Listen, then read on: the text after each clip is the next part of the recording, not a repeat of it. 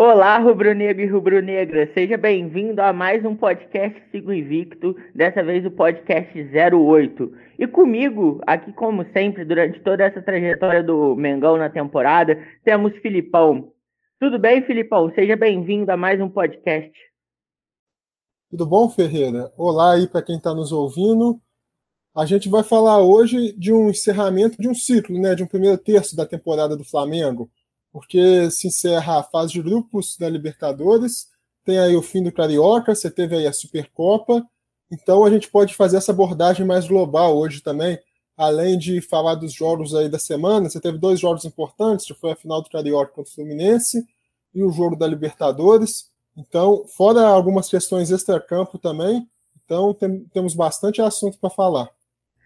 Legal, Filipão. Que bom que você mencionou esse encerramento desse primeiro ciclo aí da temporada, né? E eu te pergunto, foi um ciclo positivo?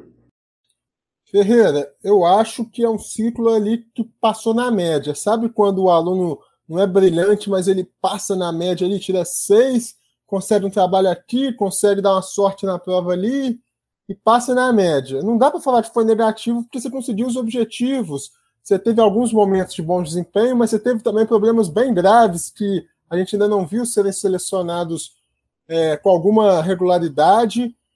Então, ali eu diria que foi na média. Não dá para falar nem que foi muito positivo, mas também não dá para falar que foi um desastre completo.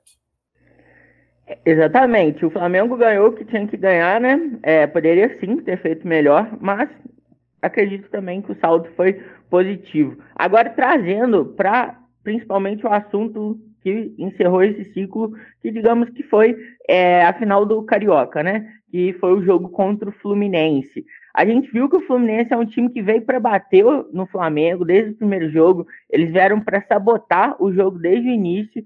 Aí eu queria saber de você, qual que é o nível do Fluminense atualmente, Filipão? Ferreira, realmente o Fluminense ele já sabia que ele não ia jogar de igual para igual com o Flamengo, aí ele veio para bater, veio para tentar tirar o psicológico dos jogadores do Flamengo. Muitos times vão tentar fazer isso e fazem, porque a 90% dos times é muito inferior ao Flamengo. O Fluminense não é exceção, apesar de que é um time competitivo, é um time aí que está em primeiro lugar no grupo da Libertadores, que tinha River Plate. Então, é um time que pode ser sim, considerado bom, a nível, por exemplo, de América do Sul. É um bom time. A gente não enfrentou é, gato morto, não enfrentou cachorro morto a gente enfrentou um time competitivo que teve uma boa campanha na Libertadores, mas que sim, é muito inferior no Flamengo e que não tem condições de cair de igual para igual. E eles tentaram, assim, com todas as suas forças e não conseguiram. Exatamente. Eles sempre tentam e nunca conseguem, né, Filipão? Como diria o Gabigol, é, foi uma das melhores partidas da vida deles, só que novamente eles perderam, né? E novamente no primeiro tempo ali, a gente viu que o Flamengo teve uma postura diferente do primeiro jogo. O Flamengo dominou bastante, foi um amplo domínio do Flamengo durante o primeiro tempo, e o Fluminense quase não chegou a finalizar. Foi uma postura esperada? Ferreira, eu acho que era esperado sim a postura dominante do Flamengo, mas o Fluminense foi inexistente, né? Eles não finalizaram nenhuma vez, estou até pegando os números aqui do SofaScore. Ou seja, o Fluminense não existiu no primeiro tempo. Eu acho que o torcedor do Fluminense deve ter ficado puto, porque o time assim não foi nada. Eu acho até que os gols, a gente vai falar ainda, demoraram a sair, mas assim, foi, parece, é, um jogo treino quase, aquele primeiro tempo. E o Fluminense conta com muitos medalhões, né? Você vê que o time é um time bastante mesclado. Tem um dos jogadores que, em atividade que é um dos mais velhos do Brasil, que é o Nenê. Tem o Fred, que é um veterano também. E ele mescla ali com a juventude nas pontas, no meio de campo e na defesa. E um dos pontos do Fluminense é o Marcos Felipe, né? O Marcos Felipe, ele sempre em jogos do Fluminense, ele sai abafado do gol, ele cometeu um pênalti assim contra o River Plate na Libertadores no primeiro jogo. Ele vem cometendo umas falhas nesse sentido de sair bastante é, com pressa do gol para deter o adversário. Aí numa delas, ele, num facão muito inteligente do Arrascaeta, ele cometeu o pênalti. Aí eu quero que você agora fale a respeito do pênalti, né, Filipão? Porque todo rubro-negro sabe que quando o Gabigol vai para a bola, é certeza de ah, é gol, né, Ferreira? Sempre que o Gabigol vai para a bola ali no pênalti, bola num lado e o goleiro no outro. E o Gabigol, mesmo antes do pênalti, na jogada que origina o pênalti, ele já volta ali para dar um passe sensacional para o Rascaeta, né? Mostrando que é um jogador muito polivalente, pode fazer diversas funções, além de ser um artilheiro de um nível altíssimo, um dos maiores ídolos da história do Flamengo. E você falou do time do Fluminense, Ferreira. Eu acho também que não sei se contra o Flamengo, com um jogo que você vai jogando contra-ataque, se o técnico acertou em pôr é, Nenê e Fred. Porque são dos jogadores experientes, tem técnica, tudo, mas são dos jogadores que no momento sem bola apresentam muito pouco. São praticamente nulos. Jogadores que não voltam para recompor, muito lentos. Aí, para um jogo, talvez, que o Fluminense vai ter muito a bola, talvez faça algum sentido, mas contra o Flamengo, eu acho que não foi uma boa ideia, não. E aí, você falou do lance do pênalti, né? Um gol, tá que demorou a sair, Ferreira, porque o Flamengo estava muito superior no jogo. O Flamengo estava amassando o Fluminense. E aí você teve o Gabigol voltando ali para fazer um belo passe para Rascaeta e o goleiro Fluminense saiu meio abafado, igual você falou, e fez um pênalti incontestável, que na regra antiga seria até expulsão. Até muita gente está falando isso, mas realmente, pela regra nova, esse lance é só para amarelo. Isso daí o juiz não errou, não. É, mas aí o Gabigol foi lá e bola num lado e goleiro para o outro. Para variar, a gente já sabe que quando ele vai para o pênalti, é uma quase certeza de gol. Ele é o melhor batedor de pênalti do mundo, Filipão? Entra na briga, com certeza. Qualidade dele para bater pênalti são pouquíssimos jogadores que tem. Aí logo após o segundo gol, o Flamengo deu mais uma, um golpe de bilhar ali no Fluminense, né? Logo no, no primeiro tempo, o Flamengo pressionou a saída de bola, conseguiu roubar Jogada inteligentíssima do Felipe Luiz com o Diego Ribas. Felipe Luiz rolou, o Gabigol chutou, Marcos Felipe aceitou. Flamengo 2 a 0 Comente esse lance, Filipão. Ah, Ferreira, a pressão na saída de bola, que é uma jogada é, muito característica do Flamengo, né? Você roubar a bola no adversário e já resolver em dois ou três passes. E quando você tem um lateral, que na verdade funciona como um meia, que é o Felipe Luiz, de muita qualidade, de muita frieza, de muita inteligência, fica mais fácil você achar esses espaços e ele achou o Gabigol ali com um chute cruzado, que é outra marca registrada do Gabigol também, ele sempre vai muito bem nesse tipo de lance, até porque o chute dele é muito difícil de catar, porque é um chute que a bola vai meio que quicando e fazendo curva. Ou seja, esse chute cruzado dele é uma jogada muito difícil para o goleiro. E aí, quando você tem dois jogadores nesse nível, meu amigo, você deu uma bobeirinha na saída de bola, é caixa.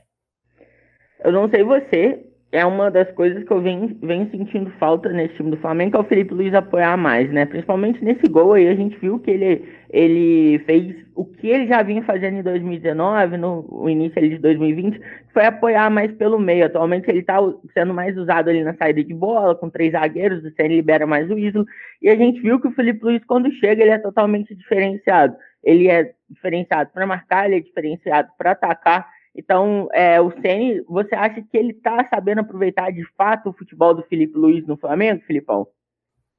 Ferreira, eu acho até que sim, Ferreira. Até porque você vê aí que a gente pode falar de pelo menos três momentos decisivos do Felipe Luiz nessa temporada. Na Supercopa contra o Palmeiras, que ele ali deixa o Gustavo Gomes na saudade, chuta, a bola bate na trave e volta pro Gabigol. Ali contra a LDU, que ele que o jogo 2 a 2 aquele jogo pegado, altitude, ele arruma um passe sensacional para Rascaeta sofrer o pênalti, e agora contra o Fluminense. Então eu não acho que o Rogério Senna está errando nesse ponto, não. Eu acho que o Felipe Luiz está sim participando das jogadas ofensivas. Claro que talvez em algumas jogadas ele possa soltar mais, mas aí é complicado, porque tem a questão da, re, da recomposição ofensiva, mas eu acho que o Felipe Luiz está tendo um desempenho legal. Eu acho que nesse ponto o Rogério tem acertado. Legal. É, aí o segundo, o primeiro tempo se encerrou, né? Uma, não sei se você chegou a ver, mas aqui a gente veio para tirar sarro também. O Siri ficou muito nervoso porque ele não aguenta mais o Flamengo fazer gol no Fluminense, né, Felipe? Ele não aguenta mais o que o Fluminense perca pro Flamengo. E pelo visto, o Siri vai ter que aguentar isso mais durante anos, né, Filipão? Essa hegemonia, ela tende a ficar cada vez maior, certo? Certo, Ferreira, com certeza. O Flamengo hoje é, em todos os sentidos, muito melhor que seus rivais do Rio. realmente, se eles não passarem por uma reestruturação muito, muito grande, vão virar saco de pancada do Flamengo. Exatamente. Aí, termina o primeiro tempo, né? E o Flamengo volta para o segundo tempo. É esperado uma postura diferente do Fluminense, porque precisava de dois gols para pelo menos levar o jogo para os pênaltis. Então, eles é, entraram para marcar o Flamengo mais em cima. E você sentiu que o Flamengo teve uma queda no segundo tempo, Filipão? Ferreira, senti sim, é até um problema recorrente do Flamengo, não conseguir manter o nível do primeiro e do segundo tempo é, essa oscilação, né? E isso é um problema grave, porque um time precisa ter uma regularidade maior se quiser é, não correr risco nos jogos. Mas até que em relação a alguns outros jogos, eu achei que a oscilação do Flamengo não foi tão grande. Até porque o Fluminense melhorou muito também, né? O Fluminense fez substituições, voltou um time mais forte fisicamente para marcar mais em cima. Eu acho também que teve esses fatores. Mas sim, é um problema que o Flamengo tem que melhorar essa regularidade. Principalmente quando você não consegue fazer tantos gols no primeiro tempo. E nesse jogo, é, eu senti também que o Flamengo ele teve uma certa melhora, digamos, na bola aérea, né? Eu acho que é muito fato da entrada do Rodrigo Caio, mas teve um lance que me preocupou muito, que foi assim depois do gol do Fluminense, foi um escanteio que o Fluminense quase empatou, que foi uma desatenção monstruosa da zaga. O jogador do Fluminense, ele acho que foi o Lucas Claro, se não me engano, quase entrou e cabeceou e era 2 a 2 o jogo ia pegar. Então, essa bola aérea no primeiro tempo não foi tão sentida. E era esperado que o Fluminense usasse mais dessa, desse artifício, porque o Flamengo tem uma dor nesse quesito e o Fluminense é bom no quesito bola aérea. A bola aérea nesse jogo, Filipão, te preocupou? Qual foi a sua avaliação a respeito da postura da zaga, da defesa do Flamengo no jogo aéreo? Foi bem melhor que nos outros jogos, eu achei. Claro, você teve um momento ou outro ali que você sofreu, mas acho que isso até é normal. Mas em relação aos outros jogos, achei que a defesa melhorou sim. Acho que o Fluminense até tentou usar esse artifício, mas acho que a defesa do Flamengo foi bem. Rodrigo Caio é um jogador que ajuda muito na bola aérea, né? tem uma impulsão, um posicionamento muito bons e faz muita diferença. Falando agora em Rodrigo Caio, mais um pênalti, Filipão. Fez mais um pênalti ali. É, foi uma jogada que foi um bate-rebate ali do Fluminense, né? Mas o que que tá acontecendo com ele? É, você acha que ele tá sem tempo de bola, que ele precisa de ritmo de jogo? Eu acho que ele tá muito sem ritmo de jogo, Ferreira. E já tem um tempo isso que ele vem sofrendo sempre. Joga alguns poucos jogos, machuca, volta um pouquinho, machuca. É, eu acho que principalmente depois que ele pegou o Covid, ali é, no meio do ano passado, mais ou menos, eu acho que ele não voltou a ser o mesmo jogador que a gente acostumou. Eu acho que ele ainda está bem longe de, daquele nível que a gente acostumou, de um zagueiro seguro, que fazia pouca falta. E agora, igual você falou, fez o pênalti contra o Rony na Supercopa do Brasil e novamente no jogo decisivo ele vai lá e faz um pênalti assim, bobo.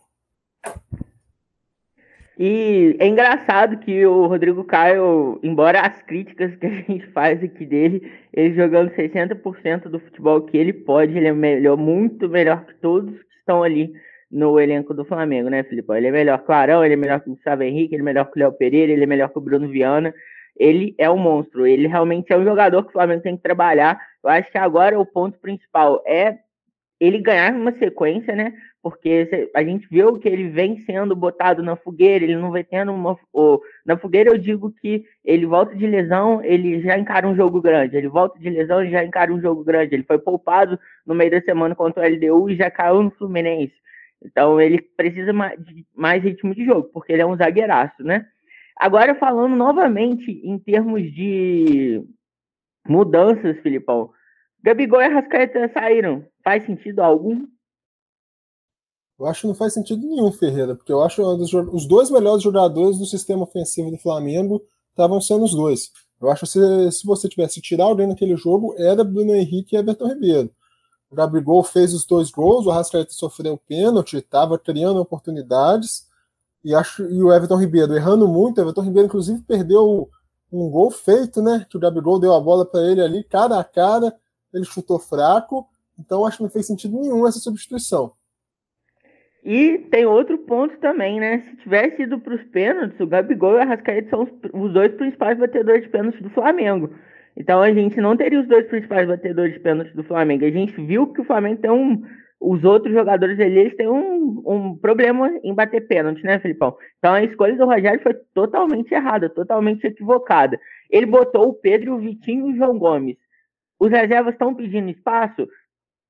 Eu acho que sim, Ferreira. Eu acho que os reservas estão mostrando um nível de desempenho bacana, sim. Tanto que o terceiro gol do Flamengo, né, que desafoga, que meio que garante o título, veio exatamente desses três jogadores. Uma troca de passe entre o Pedro Vitinho, o Pedro chuta, o goleiro espalma mal, né? O goleiro foi bem mal no lance, e o João Gomes chega ali igual um trator para fazer o terceiro gol. Então, eu acho sim que os reservas estão mostrando muita qualidade, estão mostrando que merecem mais minutos, e o Rogério Senna tem que ficar atento para isso. Grande Marcos Felipe, né? Entregou os três gols aí do Flamengo. é, os tricolores, eles acharam que eles iam bater de frente com a gente, né? A gente sabe que o Flamengo é igual o River Plate do ano passado. A gente viu que em dois jogos, um jogo ele pode ser empate, pode perder, mas em dois jogos a vantagem é difícil de tirar. Então o Flamengo ele mostrou isso, mostrou que é um time superior, foi campeão, conquistou o, tri, o tri-hexa campeonato, 37 vezes campeão carioca, e a hegemonia está aumentando, está aumentando, está aumentando. É, a rivalidade no Rio de Janeiro, Filipão, tem alguém hoje que possa falar alguma coisa do Flamengo, algum torcedor de qualquer outro clube? É, tem rivalidade hoje? Quem que é o nosso rival? Eu acho que o nosso rival está fora do estado do Rio, Ferreira. Hoje eu acho que no Rio, você vê ali, Fluminense até que vem algumas campanhas, mas Botafogo e Vasco estão na Série B de novo. Vasco pela quarta vez, Botafogo pela terceira vez. Eu acho que esses clubes têm que parar de se preocupar com o Flamengo e os torcedores. Esquecer o Flamengo. O Flamengo está muito à frente. E pensar nos próprios clubes. Mas eu acho que fora do Rio, eu acho assim que você tem rival, por exemplo, o Palmeiras. Que aí é um time que nos últimos anos também ganhou muitos títulos. Eu acho que é o grande rival do Flamengo. Exatamente. Os caras têm que esquecer que o Flamengo existe porque o deles eles não fazem, né? Igual você falou, o Vasco e o Botafogo estão na Série B novamente. Flamengo jogou mais esse ano contra o Volta da Redonda do que contra o Vasco. Então, realmente, a gente não tem rival no Rio de Janeiro mais. Agora, Filipão, a gente termina o Carioca, né? Até 2022 e vamos para a Libertadores, que foi o fim de uma parte desse ciclo que a gente falou, foi da fase de grupos, que foi o último jogo contra o Vélez no Maracanã. É, qual, qual que é o nível do Vélez nesses dois jogos que você sentiu? Você acha que o Vélez, se a gente pegar ele nas oitavas, o Flamengo passa por dificuldade? Você acha que eles estão no nível bom hoje? O que, que você acha? Eu acho que o Vélez Ferreira é um time bom, é um time muito competitivo, tanto que no Campeonato Argentino, na fase de grupos, foi o melhor time. Melhor do que River, melhor do que Boca, apesar que ele foi é, na hora decisiva, o time perdeu nos pênaltis para o Racing quando foi para o mata-mata, mas é um time que tenta jogar, que marca na frente, incomoda o adversário. Eu acho que é um time de qualidade, sim. Eu acho que se pegar nas oitavas, é um time que vai precisar de muita atenção do Flamengo, igual precisou nesses dois jogos. Tanto que você vê aí, na soma dos placares, ficou 3 a 2 para o Flamengo, sendo o primeiro jogo você dependeu de atuações individuais é, no nível muito alto. Então, é um time bom, sim. É, o Vélez realmente fez a melhor campanha do campeonato argentino, né? Aí chegou na hora do vamos ver, deixa a desejar. Vamos ver agora nos oitavos de final da Libertadores. Aí, o, a escalação inicial do Flamengo sem surpresas, né? Fez sentido para você? Eu acho que fez, Ferreira. Eu acho que o Pedro no lugar do Bruno Henrique, eu acho que era uma substituição ali óbvia, porque o Bruno Henrique até estava suspenso e o Pedro vinha pedindo passagem. Eu acho que não pôr Arão na zaga. Eu acho até para consertar o jogo aéreo, eu acho que fez sentido botar o Gustavo Henrique, que é um jogador alto. E eu até queria ouvir sua opinião, assim, se você viu alguma outra coisa que chamou a atenção. Então, Felipão, o Arão, ele estava suspenso, né? Porque ele foi expulso contra a LDU, então não tinha outra escolha ali do Ceni para a zaga. Tinha que ser o Gustavo Henrique, Léo Pereira ou Bruno Viana. É, ele até comentou que o Bruno Viana tá totalmente desadaptado, tá tendo realmente falhas, então o Bruno Viana virou quarta opção. Então a zaga ali do Flamengo é Rodrigo Caio, Arão, Gustavo Henrique, Léo Pereira e Bruno Viana, na minha opinião, atualmente, em termos de, é, de escala de elegíveis. Eu acho que o Ceni ele, jogou, ele entrou com a escalação que tinha que entrar. Ele entrou com os melhores. O melhor que ele tinha ali na noite, ele foi e botou o Flamengo. É, só que o time não funcionou, né? É, aí também não é só culpa do Ceni. Ele escalou os melhores, mas os melhores não funcionaram no jogo. É, o time foi bem apático, criou pouco. Ali no primeiro lance ali do jogo teve até um, é, um sinal de que o Flamengo ia mandar bem no jogo, que foi a bola na trave do Arrascaeta, né? Mas o time foi bem apático no primeiro tempo, né, Filipão? Totalmente, Ferreira. E aí eu acho, Ferreira, nesse jogo eu tenho uma dificuldade assim, de criticar o Senna, porque é o seguinte, porque o jogo não mostrou nada do que vinha sendo o trabalho do Senna. Eu acho que tem alguma coisa extra-campo, porque, Ferreira, nos nossos podcasts aí, o que a gente vai falando? O Flamengo toma muito gol, é irregular, oscila muito, mas em nenhum momento, em nenhum podcast a gente falou, pô, nesse jogo o Flamengo quase não criou. A gente não falou isso. Então, eu acho que esse jogo foi esquisito. Acho que a gente pode definir assim. Um primeiro tempo ali muito apático do time, quase não criando. Algumas atuações individuais, Everton Ribeiro, de novo, muito, muito mal, desatento. O Gerson parece que ele está com a cabeça mais na transação do que em campo o que não é aceitável no Flamengo. E aí, até essa novela que vai se arrastando, né? A gente até vai falar um pouco disso mais para frente. Mas assim, você teve um time muito apático, muito esquisito. E realmente, ali a criação do Flamengo ela passa por Diego, Gerson e Arrascaeta, né? E o Everton Ribeiro. Quando os quatro estão mal, que os quatro fizeram, não fizeram uma boa partida, né? O Flamengo realmente não cria. É, a gente viu que o, o Gerson realmente ele até saiu nervoso no jogo. É um comportamento que eu nunca vi dele, então realmente eu acho que ele está pensando em uma transação. Eu acho que ele quer ir para o Real Madrid, inclusive, ele não quer ir para o Olympique de Marseille. O Everton Ribeiro é, não, não fez nada de diferente do que ele vem, fei, vem fazendo. Eu espero que ele reencontre o futebol dele na seleção, que foi onde ele perdeu, né? E o Diego Ribas mal também. O Diego, ele, é, eu acho que ele cansou também, que é um jogador que a gente não pode contar em todos os jogos da temporada, porque a sequência vai ser determinante ali pro, é, cenário dele. E o Arrascaeta, Filipão, o Arrascaeta depois de uma, de uma semana aí que ele foi na Rocinha, que ele tirou foto com todo mundo, jogou altinho ali na praça, ele não teve um bom desempenho, né? E o que, que, você acha desses quatro? Você acha que com, quando os quatro eles estiverem fora, o Flamengo ele vai jogar desse jeito? Que o Ceni precisa achar soluções? O que, que você espera é, do Flamengo sem esses quatro ali meias? Porque eu acho que um cenário da temporada a gente não vai ter nenhum dos quatro. Eu acho que o Arrascaeta é o único ali que você pode falar que não tem substituição. Os outros três, eu acho que você consegue encontrar alternativas no elenco. Eu acho que na falta de um ou dois desses outros três, você consegue encontrar alternativas. Já para o Arrascaeta eu acho bem difícil. E ali, e até Ferreira, o desempenho fraco desses meios prejudicou o ataque.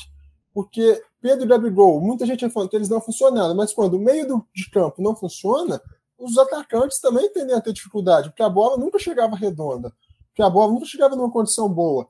Então, eu acho que Pedro Gabigol acabaram não tendo também um desempenho tão bom, mas nem, nem por culpa deles, mas mais por culpa do time.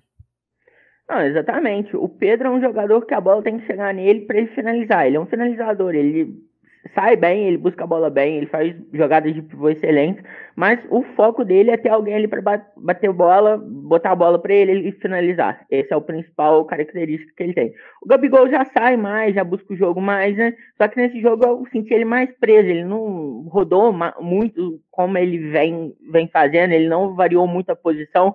Eu acho que até esse jogo o Flamengo sentiu a falta do Bruno Henrique, porque eu vi que em muitos momentos o Arrascaeta dava um lançamento para frente para o Pedro correr, e não é o forte do Pedro ganhar a velocidade do adversário, é o forte do Bruno Henrique. Então pode ser que eles tenham acostumado a jogar com o Bruno Henrique falte um pouco de entrosamento para Pedro e Gabigol, né? Mas é uma dupla super possível de acontecer, é, porque são os dois melhores centroavantes do Brasil atualmente, né, Filipão? Com certeza, Pedro, é uma dupla muito possível de acontecer, até porque as características deles se complementam. Porque o Gabigol não é exatamente ele centroavante que fica brigando, esse é mais o Pedro, o Gabigol é mais o cara que chega batendo, e o Pedro fazendo um pivô muito bem, brigando com o zagueiro, é um jogador que pode muitas vezes servir o Gabigol nesses lances, e do mesmo jeito o Gabigol voltando para armar, que ele faz muito bem, igual a gente viu no Carioca, pode ali deixar o Pedro cara a cara com gol. Exatamente. Eu espero ver ao longo da temporada mais Pedro e Gabigol junto funcionando. É, agora a gente começa o segundo tempo, né? Termina o primeiro tempo sem muitas chances. E o Ceni já tinha que ter mexido ali no intervalo, Filipão? Eu acho que ele podia ter mexido sim, Ferreira. Até porque você tem opções no banco, né? Você tem algumas opções que podem ajudar o time no banco. Você tem ali um Vitinho, um João Gomes, alguns jogadores ali que podem dar um fôlego novo para o time. Então, ainda mais com cinco substituições, eu acho que cinco substituições te permite mexer no intervalo. Se você fizer duas mexidas, você ainda tem três se algum jogador machucar. Então, eu acho sim que o Senna já podia ter mexido. E o time melhorou na volta do segundo tempo, diferente do primeiro tempo? melhorou, mas nem perto do que vinha apresentando em termos ofensivos.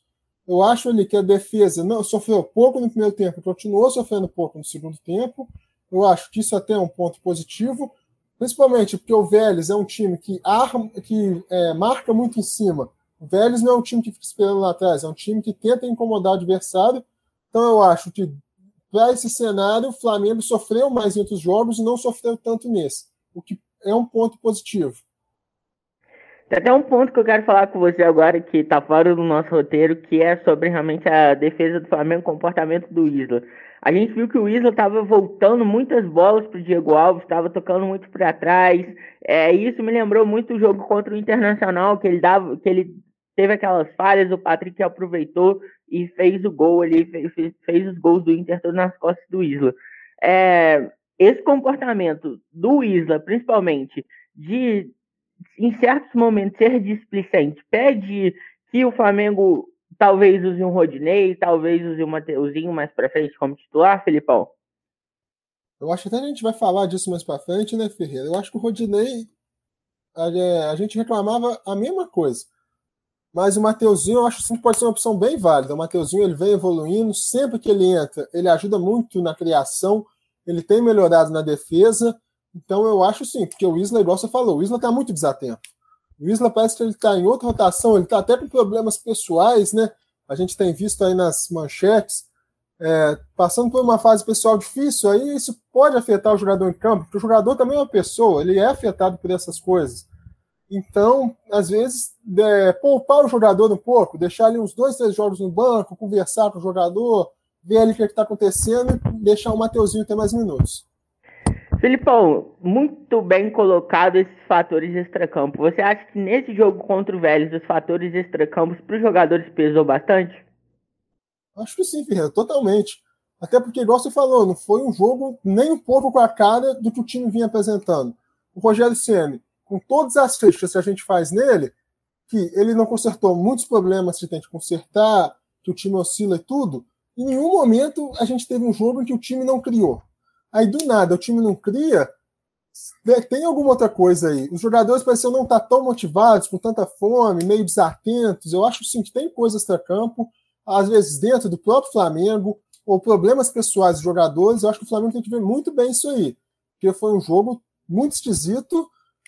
E aí, para os dirigentes, para o treinador ficar atento, resolver o que tem para resolver, se precisar botar jogador no banco, botar, que realmente é um sinal de alerta muito perigoso.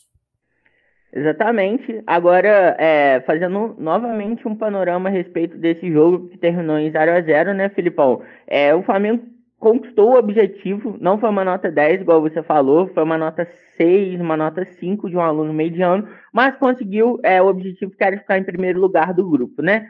Então, agora explicando para o nosso ouvinte, na Libertadores, agora a parte da oitavas é feito um sorteio entre os primeiros lugares de todos os grupos contra os segundos lugares de todos os grupos.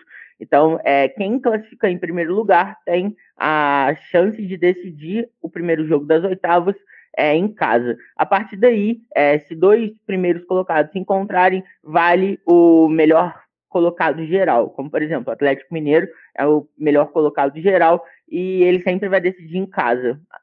Só a final porque é jogo único, né? Então, agora, falando de oitavas, falando de sorteio, quem que você quer que o Flamengo pegue, Filipão? Guerreiro, eu acho que alguns times são muito fortes no segundo lugar.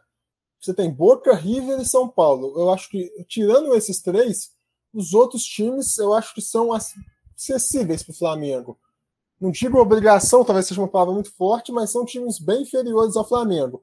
Esses três eu acho mais barra pesada. Tem o Defensa e Justiça também, que é um time muito bom, que classificou em segundo lugar também.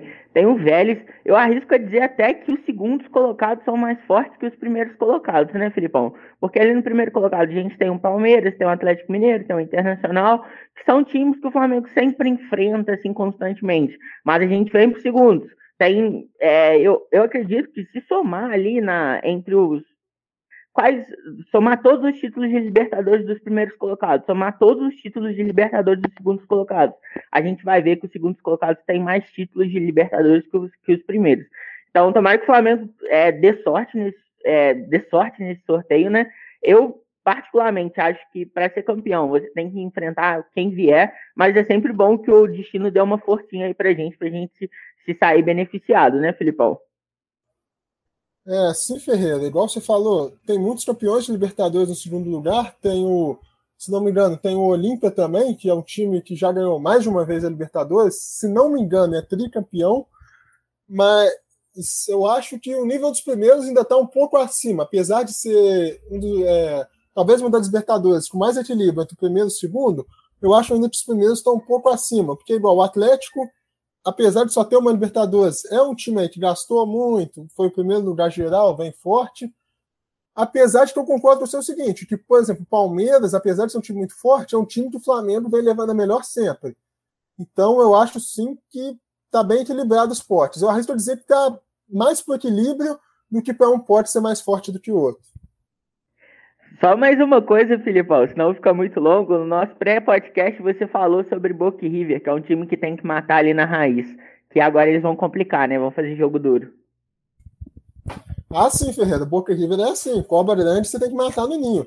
Se eles chegam nas oitavas da Libertadores, é, vai ser sempre difícil tirar eles. Nunca vai ser jogo fácil para tirar eles. Agora, para você que sempre escuta a gente, vamos trazer um pouco do que vem acontecendo com o Flamengo ao longo do dia. Novela Gerson, Filipão, a venda do Gerson vem se arrastando. Como que está é, a situação atualmente?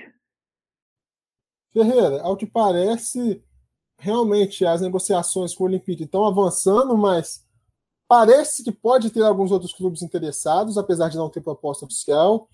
E está realmente uma novela, uma coisa que não se decide. Mas pelos valores que estão falando, coisa de 35 milhões de euros, é realmente muito dinheiro. Você leva qualquer jogador do futebol brasileiro, é muito difícil não fazer negócio. E aí a gente começa a, a discussão dos substitutos. até queria ouvir sua opinião assim sobre o que fazer caso o Gerson seja vendido. É, são 35 milhões de euros que estão ventilando, mas são 35 milhões de euros em a maior parte ali é, é uma venda de, acredito que de 28 milhões, mais variáveis de acordo com metas, com desempenhos que o Gerson vem tendo no Olympique, né? E essa venda, ela vai ser parcelada em quatro anos, pelo que eu vi nas, na, nas notícias, o Olympique está tentando renegociar essa forma de pagamento com o Flamengo. Pensando em tempo, quatro anos é muita coisa, né, para a gente receber essa bonificação. Então, o Flamengo está precisando de dinheiro agora. O Flamengo não precisa de dinheiro daqui a quatro anos, porque daqui a quatro anos eu acredito que o Maracanã vai estar mais cheio do que tudo, o Flamengo vai estar com sócio torcedor bombando, que o time ele vem crescendo bastante. Relacionado agora a que você me perguntou sobre o substituto do Gerson, o Gerson não tem um substituto no Brasil hoje, né? O Gerson pode ser, eu acredito que tudo na vida a gente cria sucessores.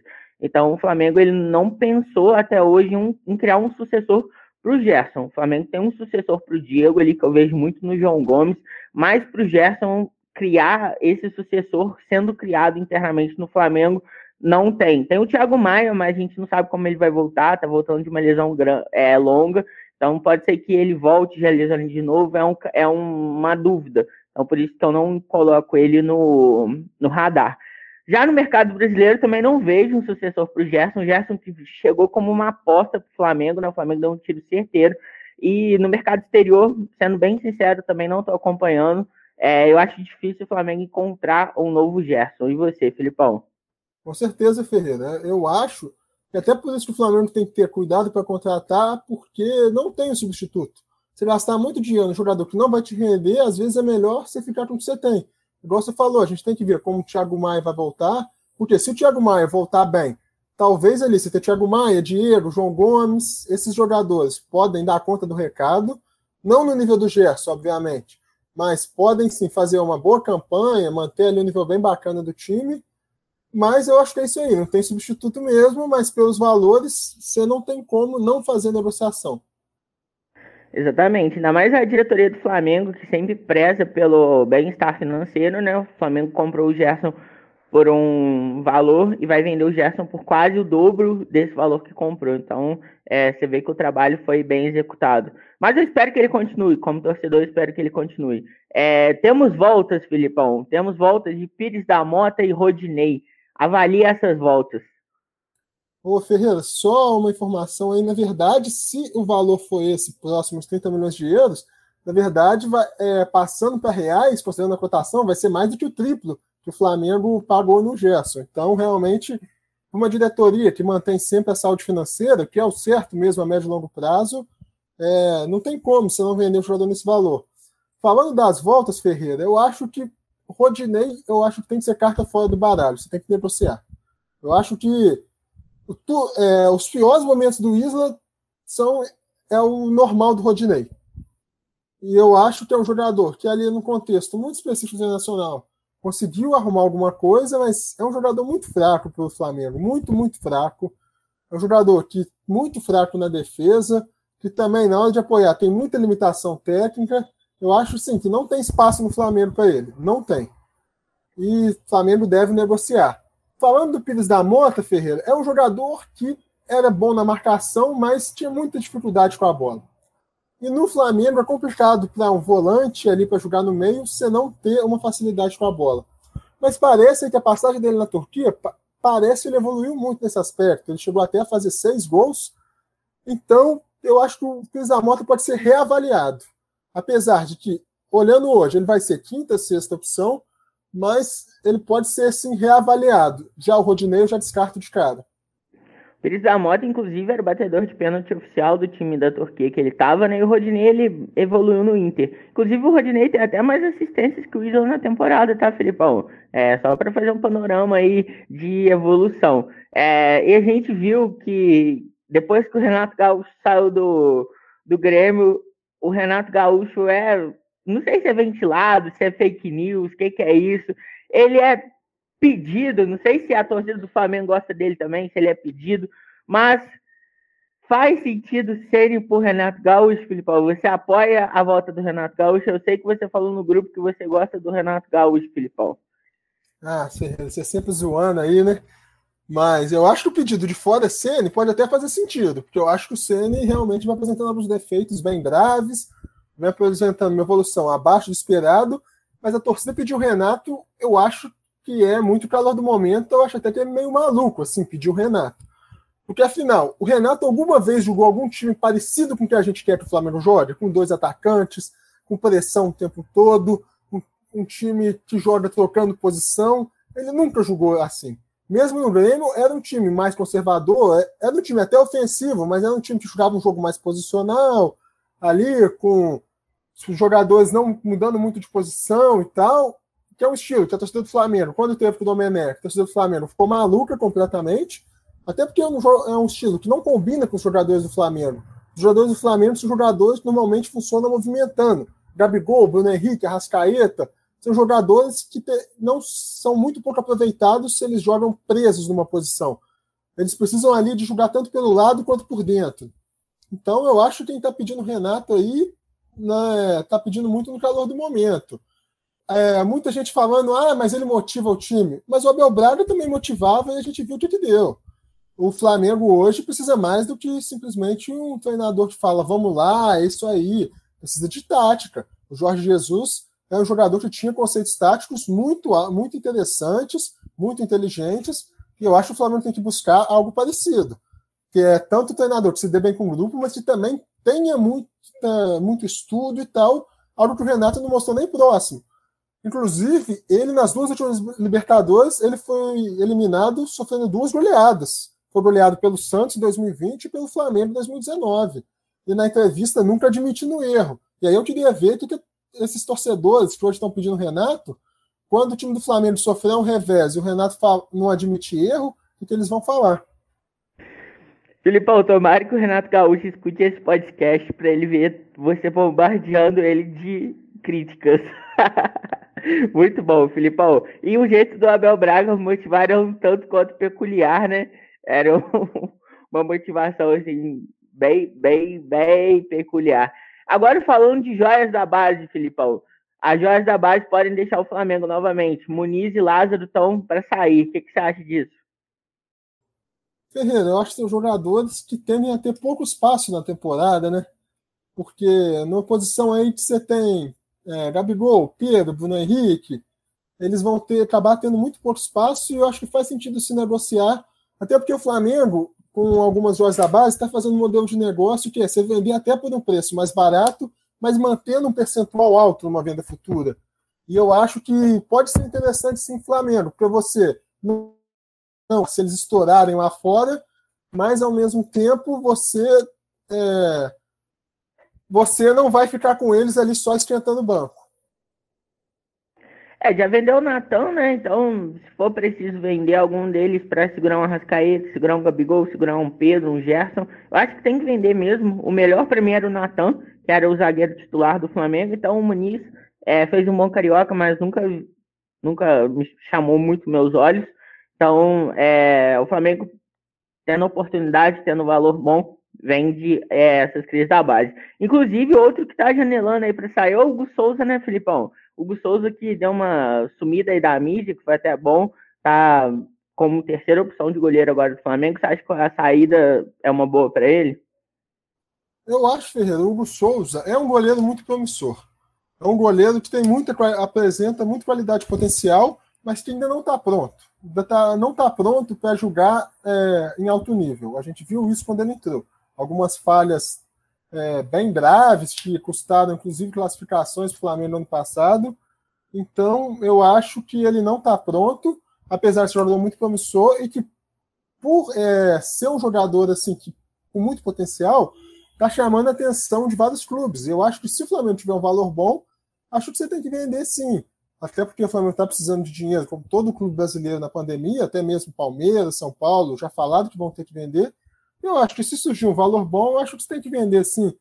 É, que é um jogador que não é titular do Flamengo, que você falou hoje é a terceira opção, até mesmo fatores extra-campo, parece que ele ainda está muito complicado nessa parte. Então, eu acho que se surgir um valor bom e for um bom negócio para o Flamengo, vende.